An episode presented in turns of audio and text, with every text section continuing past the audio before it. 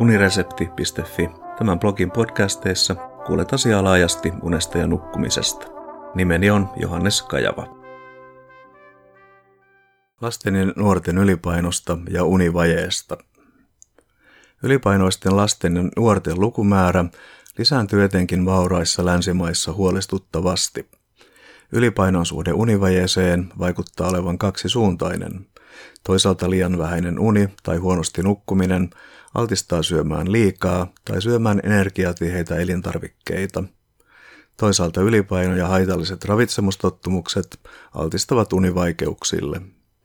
Myös liian vähäisellä fyysisellä aktiivisuudella on merkitystä. Jo lyhytaikainen unenpuute muuttaa glukosin säätelyyn osallistuvien hormonien, kuten insuliinin ja kortisolin, toimintaa.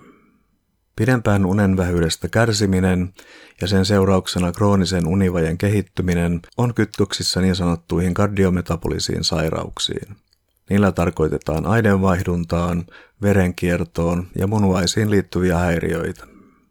Niistä tavallisin on keskivartalolihavuus, johon liittyy insuliinin heikentynyt vaikutus ääreiskudoksissa ja tai seerumin korkea insuliinipitoisuus. Nämä häiriöt eivät ole enää tuntemattomia lapsillakaan. Pahimmillaan kardiometaboliset sairaudet liittyvät kasvaneeseen sepelvaltimotaudin ja aivohalvauksen riskiin, lisääntyneeseen sydän- ja verisuonitautikuolleisuuteen ja lisääntyneeseen kokonaiskuolleisuuteen.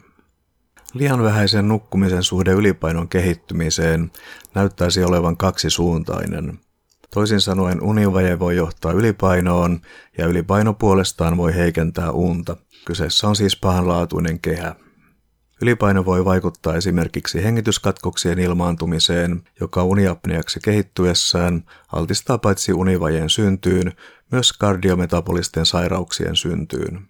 Ylipainon merkitys hengityskatkoksille ilmenee siinä, miten laihduttaminen helpottaa oireita tai ne voivat poistua kokonaan. Hengityskatkoksien vaara piilee siinä, ettei elimistö, aivot mukaan lukien, saa tarvitsemansa happea.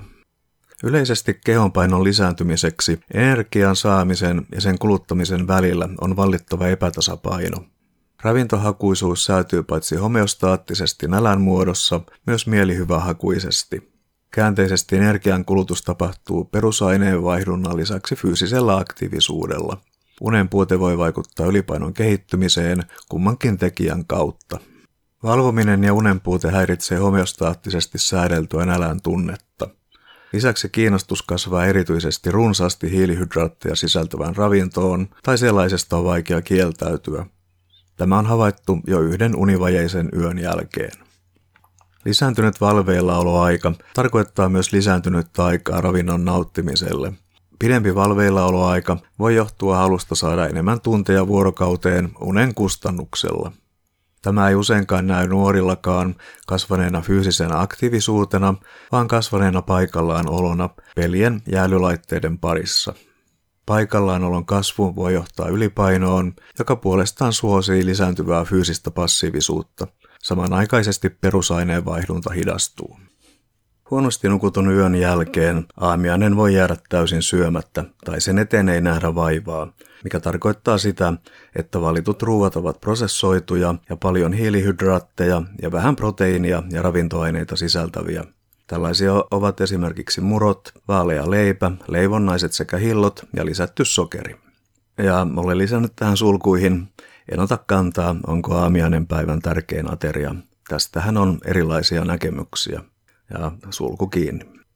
Amerikassa, jossa lasten ja nuorten ylipainoisuus on merkittävintä, koulujen ruokalistat ovat omaa luokkaansa, sisältäen runsaasti sokeria ja muita nopeita hiilihydraatteja sekä rasvaa. Paljon rasvaa sisältävät valmis- ja pikaruuat ovat erittäin energiapitoisia. Lisäksi kotiaamiainen saattaa tarkoittaa pannukakkuja, jotka kuorutetaan siirapilla. Suomessa puolestaan on havaittu, ettei kouluruoka kiinnosta kaikkia nuoria, vaan he täyttävät nälän tunteensa makeisilla ja muilla herkuilla. Edukatiiviset ryhmät, joissa ylipainoon ja elintapatottumuksiin sekä nukkumiseen pyritään puuttumaan, ovat antaneet kahdenlaisia tuloksia. Ryhmistä ovat hyötyneet lapset ja nuoret, jotka ovat motivoituneita menemään aiemmin nukkumaan, mutta joilla on nukahtamisvaikeuksia, kun taas lapset ja nuoret, jotka haluavat kaikista eniten viipyä teknologian parissa, eivät hyödy vastaavasti, valitettavasti. Eräs keino puuttua lasten ja nuorten ylipainon kehittymiseen ja sen seurauksiin saattaisi olla koulun aloitusajan myöhentäminen, josta keskustellaan meillä päin nyt runsaasti.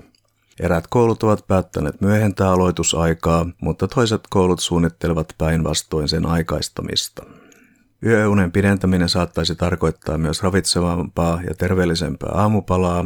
Samanaikaisesti on nuoria, joille kouluun menoajan siirtäminen tarkoittaisi vain mahdollisuutta valvoa pidempään, eikä motivoituminen elämäntapamuutokseen tapahtuisi ilman vahvaa tukea.